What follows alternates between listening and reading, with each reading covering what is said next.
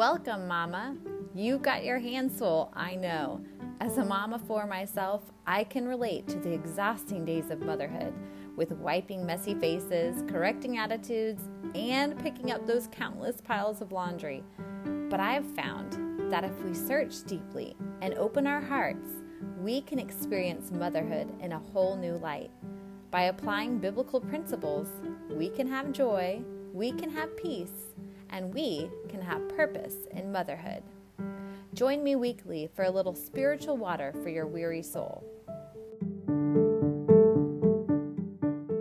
Well, hello there. Welcome to the Purpose of Motherhood podcast. I'm Ashley Caston. It is so great to have you here with me.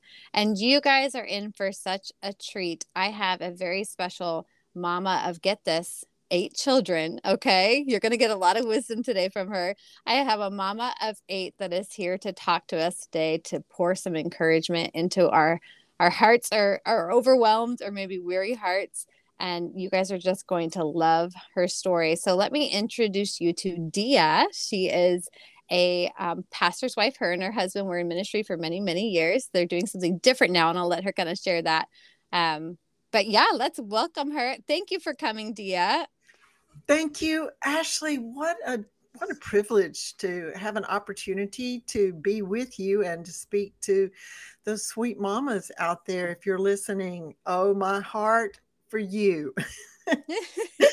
my yes, I have eight children, but they are all adults. Yay. it does happen. we need to hear that someday. Yes, you, yes you will make it to the other side.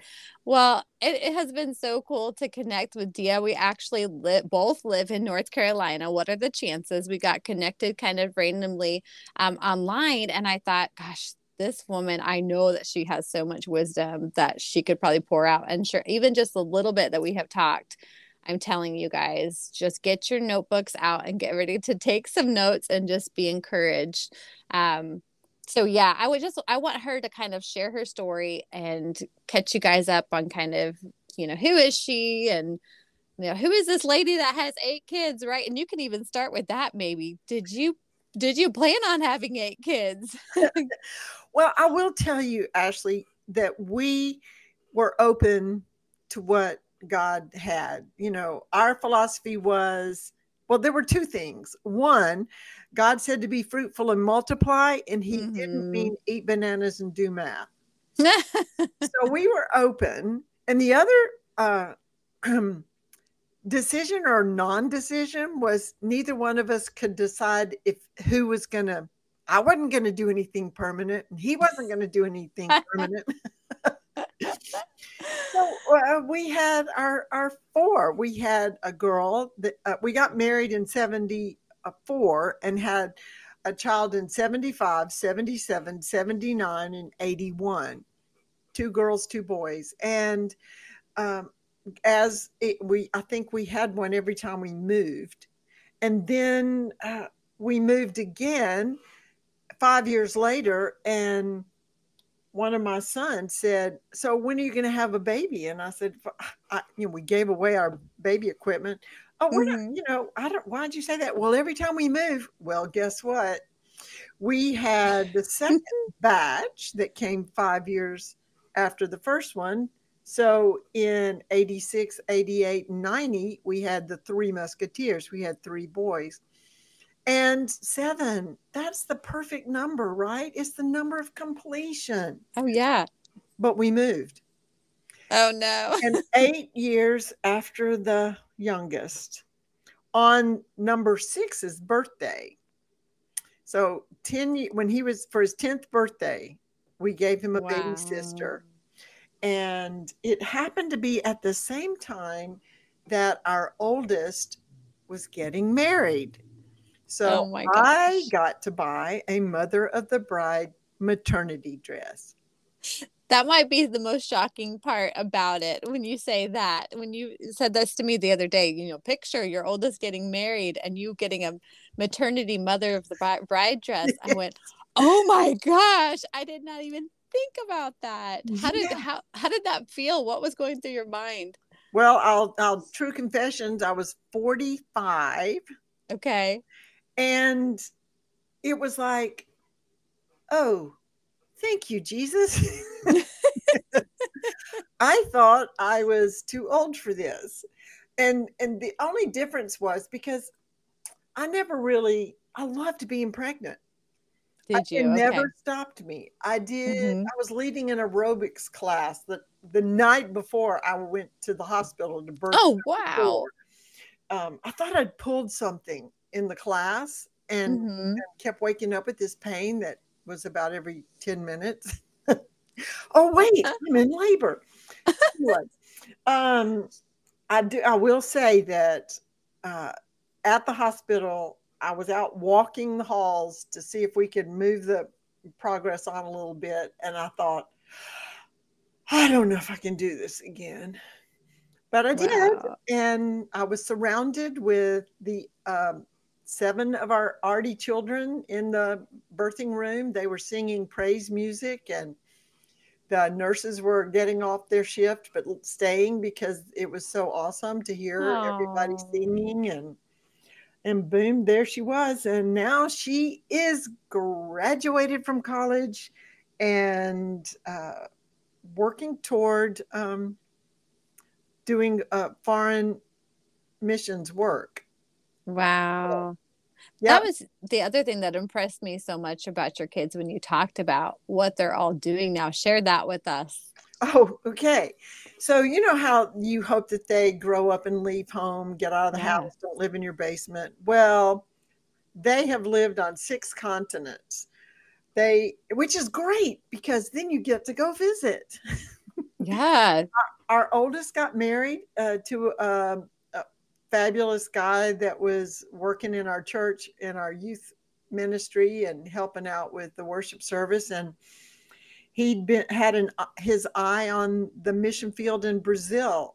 And then and that is another story about how they ended up together. And she got married and 6 months later they moved to Brazil.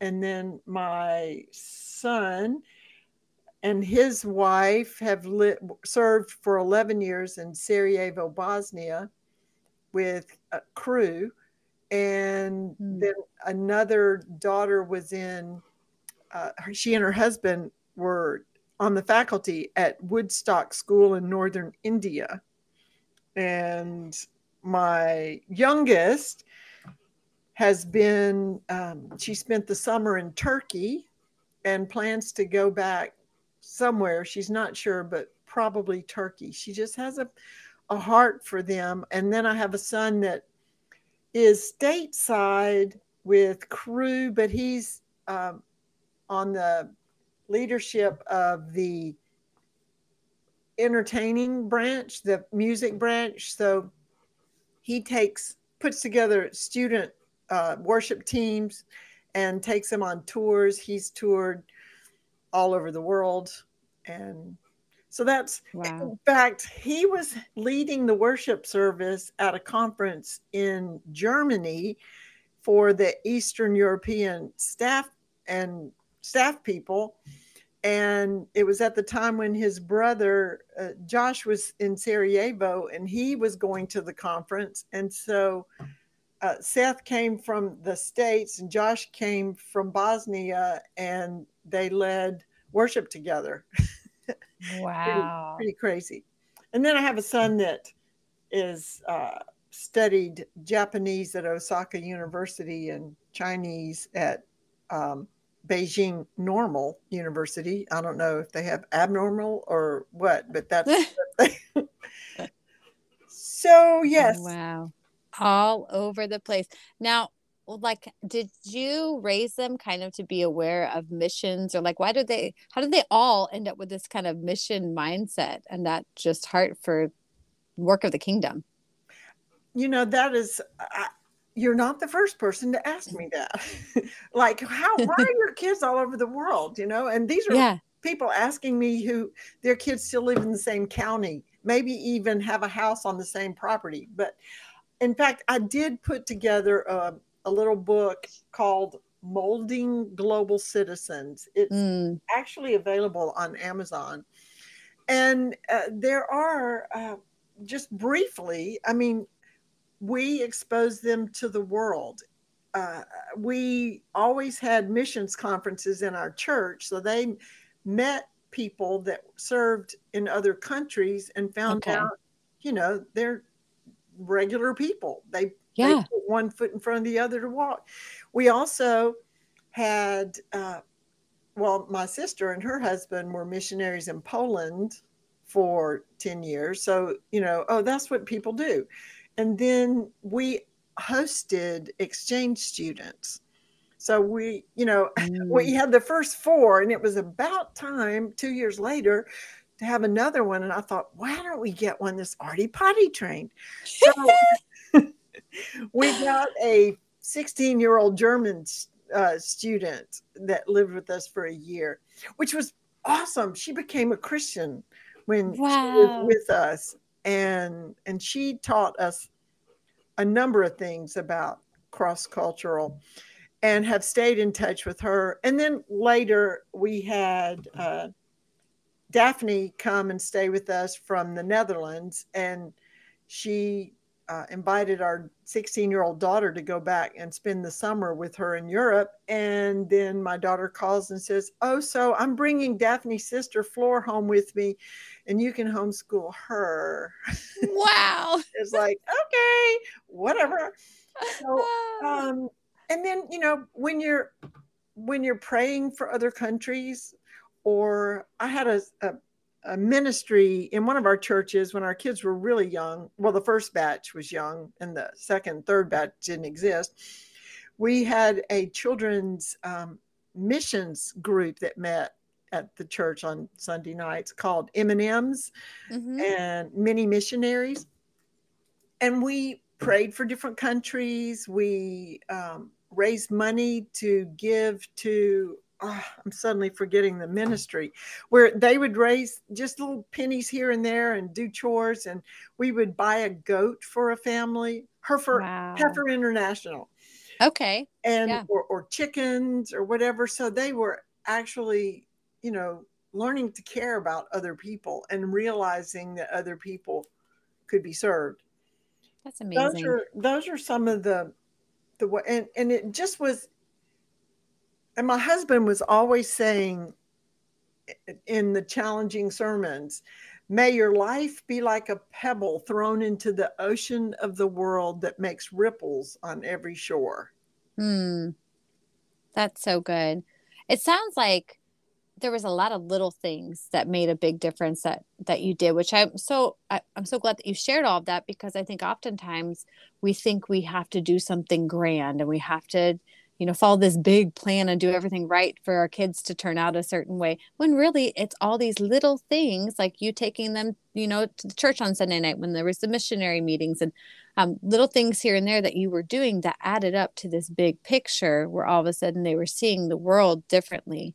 Um, which makes it feel more attainable for us, you know, when we're in the weeds and we have all these kids and we're like, what am I supposed to bring them on a mission trip? Like, what? like, are you oh, kidding well, me? We, yes, we did do that. Actually, I found out we got connected with this uh, New Tribes Mission missionary, and they told they go like the way you most people think of missionaries, mm-hmm. where they actually go out in the jungle and they oh, make wow. a, a, clay oven and all that. Um, and this was when we were serving a church in Alabama. Okay. There was a training camp in Mississippi, just and it happened to be at a camp I had gone to summer camp as a child too. Wow. It had been taken over by New Tribes Mission. And um, we got to go visit. And and it was like going on a mission trip.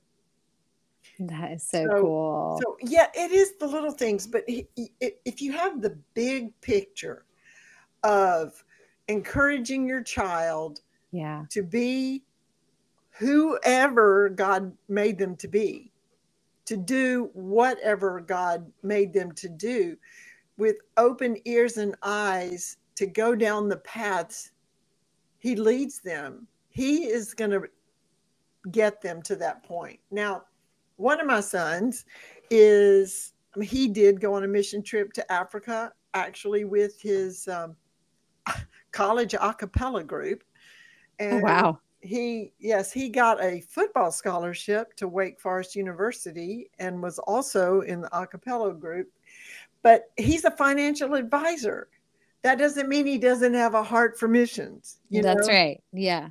Is somebody's got to, you either should go on the mission field or put money to send in the offering plate to send people. To That's field. right. That's right. And I always talk about too. I've talked about that here on the podcast before. That the mission field is everywhere. You know, oh. it's in it's in your neighborhood. It's in your backyard. It's at the grocery store. It's everywhere. It so, is totally everywhere. And and yeah. and children, you know, I, it's so trite to say this, but they learn most by what they see Mm-hmm. They they are the greatest imitators. And I have this one class that I teach about parenting where I challenge you to uh, well, you need to understand that uh, the parents are the thermostats hmm. and the children are the thermometers. So if the yeah. temperature is not good in your home, check the thermostat. Yeah. And the same thing, you know, if you are aware of, and, and when you are together as a family, if you have prayer for missionaries or have on your heart somebody you met at the grocery store, like you said, um, then that is caught. That yeah. lifestyle is caught. So uh, you, um, it's all about being in your right relationship with God yourself. Right. Yeah. I like how you said that. You said that we are the, say that one more time, that we are the thermostats. We're the thermostats and the children are the thermometers. So, yeah. uh, so yeah, what, we, we set the temperature. Yes, I love that. So, what does that kind of look like as our role as the parent? How do we do that? How do we set the atmosphere in our home? Well, first of all, um, you make sure that you are anchored and walking with Jesus. yes. If you, however you can do it. And I remember there were times when I would be, um, uh, do, carpool, you know, some people say, Oh, were you a stay at home mom? I went, Well, I didn't work and get paid outside the home. I was a stay in the van mom. yes you're always driving somebody to what practice and this practice and picking somebody up and that. And so my van at times during some seasons of my life had become my prayer closet. Mm. Like I had my Bibles in my in my study books with me. And when I would go and I would be parked there, I knew I would have 15, 20 minutes to just have quiet time with God. Yeah. And uh, we if we're not right with God, if we um, don't have peace, it it spills over. Mm-hmm. So how we do it is to keep our eyes on Jesus. Another thing is to to understand that um, our children aren't ours; that we yeah. are stewards. We're almost you could almost consider us as foster parents for God. Mm. And He is really their father. And we are here, we've been given stewardship to guide them, prepare them, and have our eyes and ears open to their gifts and abilities and interest and encourage those so that they're ready to hear where God wants them to go. Yeah, that's really good. Yeah, I, I could not agree more with all of that. That just definitely strikes home with me too. So tell me a little bit about your life as a mom and a preacher's wife and traveling all over. There are a lot of moms that are just in the overwhelmed stage of motherhood and feeling like okay like life just feels crazy right now. So how did you keep your sanity? Maybe you have some like how did i keep my sanity? Well i'm not sure. The jury's still out. I made it till they were we were empty nesters. You know, if you if you look at the numbers, it took us uh, three decades to have all our children, which means uh, we it took us 45 years to reach empty nesthood, and 30 of those years we had a teenager in the house. Wow. That, so, that's incredible. So, uh, yeah. Um, so there's hope. Yes, yeah. there's hope. Mm-hmm. One of mm-hmm. the one of the perspectives is that concept don't sweat the little stuff and it's all mm-hmm. little stuff. Mm-hmm. And also remembering who you're living for. It doesn't yeah. matter what people think of you. And yeah. that's a hard, hard um, concept when you're the preacher's wife or when you're in a, a spiritual leadership role. Mm-hmm. Here's here's I don't know if it's encouraging or discouraging. There's going to be somebody that doesn't like what you're doing. Mm-hmm. So you have to live before an audience of one. And uh, I actually I created a devotional journal for young mothers. I, have got two. One is for specifically for young mothers, and the other one is just for women seeking God. Both of those are also on Amazon. And it's just 30 days. It's got a Bible verse, a little story of something God taught me that was related to that verse, and then some suggestions of answer questions to ask and lined paper, a couple pages for you to write out um, your thoughts in a, like a journal. And yeah. go back and I, I made it enough lines that you can go back a year or a couple of months or again and write out how it affects you know how you answer the questions and it may be different because you're at a different stage. Yeah um, that's called an ox in your kitchen. And I guess that's the whole concept with having children. It comes from the verse that, and here's a paraphrase that much increase comes from the ox. Um, no, wait, yes. When the stable is empty, when you don't have any oxen, the stable's clean. Mm-hmm. But much increase comes with the ox. So, what do you want? do you want crazy and so many blessings and uh, stories? Yeah, stories and memories. Or do you want no chaos, simple wife? And, and I, I do have, I know people that are old and have no, and never had children. Mm-hmm. And I don't know what they have, but we there's no legacy. Mm-hmm. And you're building a legacy. You are, as parents, you are impacting the future generations. You are creating the world. Mm. And like it uh, says, the hand that rocks the cradle rules the world. Yeah. And that that's that's it. I mean, you could have whatever uh, political position, you could have be the CEO of a big company, but you can never make the impact on the world that you will make as a mother in any other way.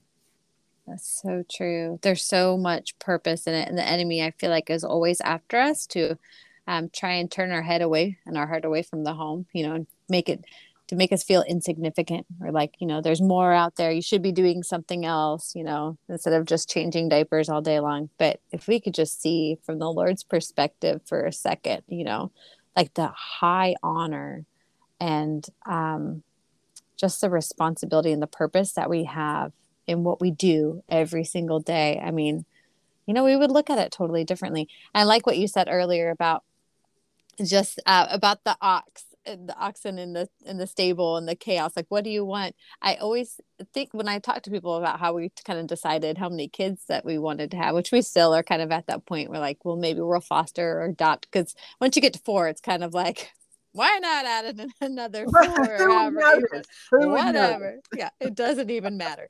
Um but my thought was always okay if i think about how many I how many kids i want in this stage of life like how many little children do i want in my house? Well like no i probably wouldn't want that many but i have to think long term. Like what do i want later like you talking about the blessings right? Later down the road uh, when i picture my thanksgiving table i want it to be full. I want my house just to be full of family and little you know grandchildren running around and all of the children and so that helps kind of keep my perspective of like yeah this is a lot of hard work right now but there's blessings in this um, and there's even more blessings down the road i've heard that grandchildren are even better than children oh yeah, you know, yeah. if i if i had known how how awesome grandchildren were, were are I would have had them first. Yeah.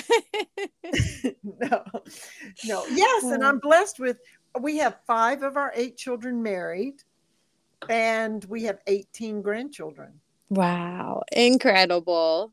So incredible. Yeah. So you probably have some really fun holidays at your house, huh?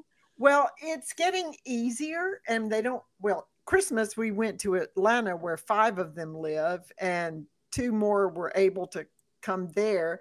Mm-hmm. The one in Indiana was leading the uh, running the Christmas conference for college students. So his he and his four children and wife were in Indiana. But yeah, we had and our two sons each have pretty serious significant others.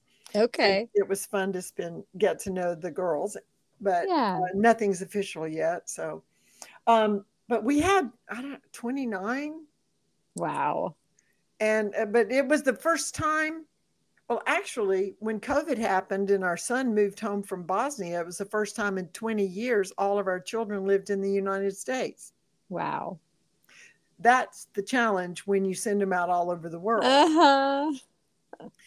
And yes. Uh, yes, one year we just did a Skype meal together for a holiday. And yeah. that's, yeah. Yeah. But it also makes it, I got to, um, I used to own a, a tea room in North Georgia when we were pastoring a church there. Okay. I did that for seven years, and I've got a published a cookbook from that. But um, when I closed that, I hadn't been able to go anywhere, so I went by myself for six weeks around the world, literally Bos- wow. Amsterdam, Bosnia, India, and Japan to visit my children because I had sent them out all over the world. Wow. but truly, that is, and I'm so glad you brought that up earlier because that truly is our mission as parents, right? Is to raise our kids to um, rely more on the Lord every day and less on us because they are on loan. The way you described it as kind of foster parents from, or foster, we are the foster parents um, for these children because they belong to the Lord is such a healthy perspective, a good way to look at it. And so, you know, yes, like they're all over the world, but that is what you did, what you were called to do with those kids. So that just is so encouraging. Well, before we close out, I want you to kind of share what's maybe do you have one last like thing to say, maybe a piece of advice you want to leave with these moms?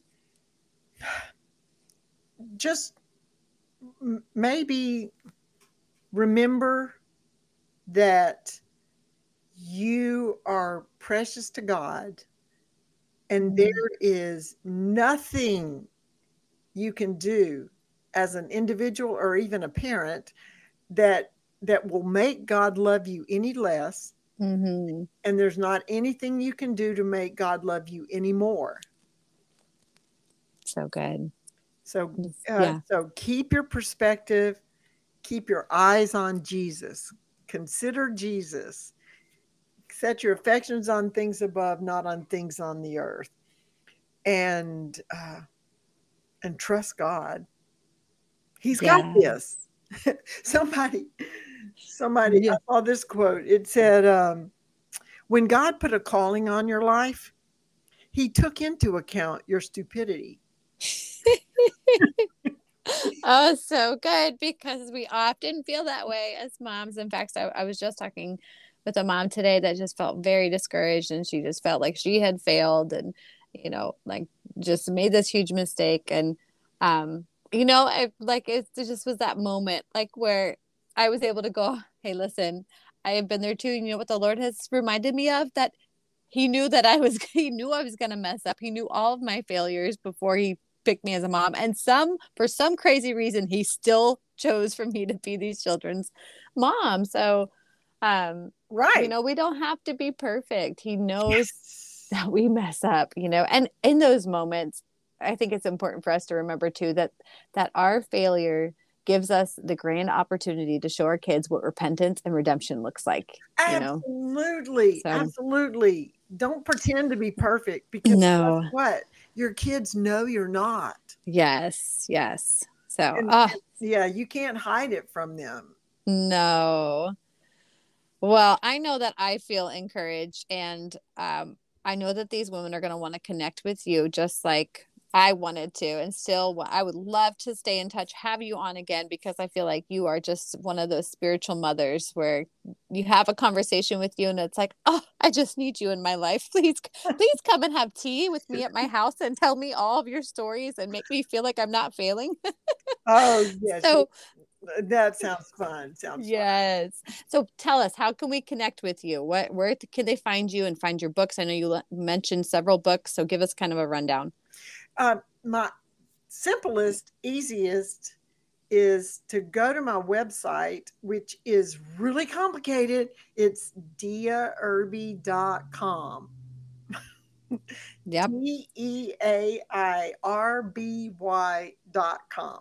Perfect. And from that, there in the store, it's got the Amazon books that you click on, it'll take you to Amazon.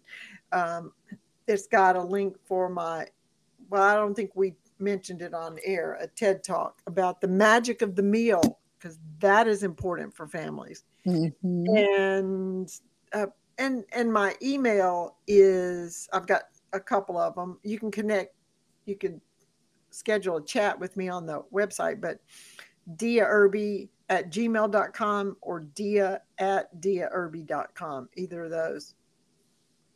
Great. That's perfect. And I'll put all that information in the show notes as well so that you can easily find those if you are listening while you're driving and all of that. Don't worry about it. You can find that later in the um, show notes.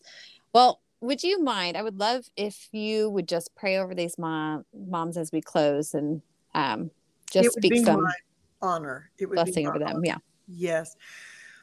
Oh, Daddy God, our Father in heaven, I pray that these women, these mothers who are sacrificing to serve you in raising the next generation, that they would have a peace that passes understanding, that they would seek wisdom from you.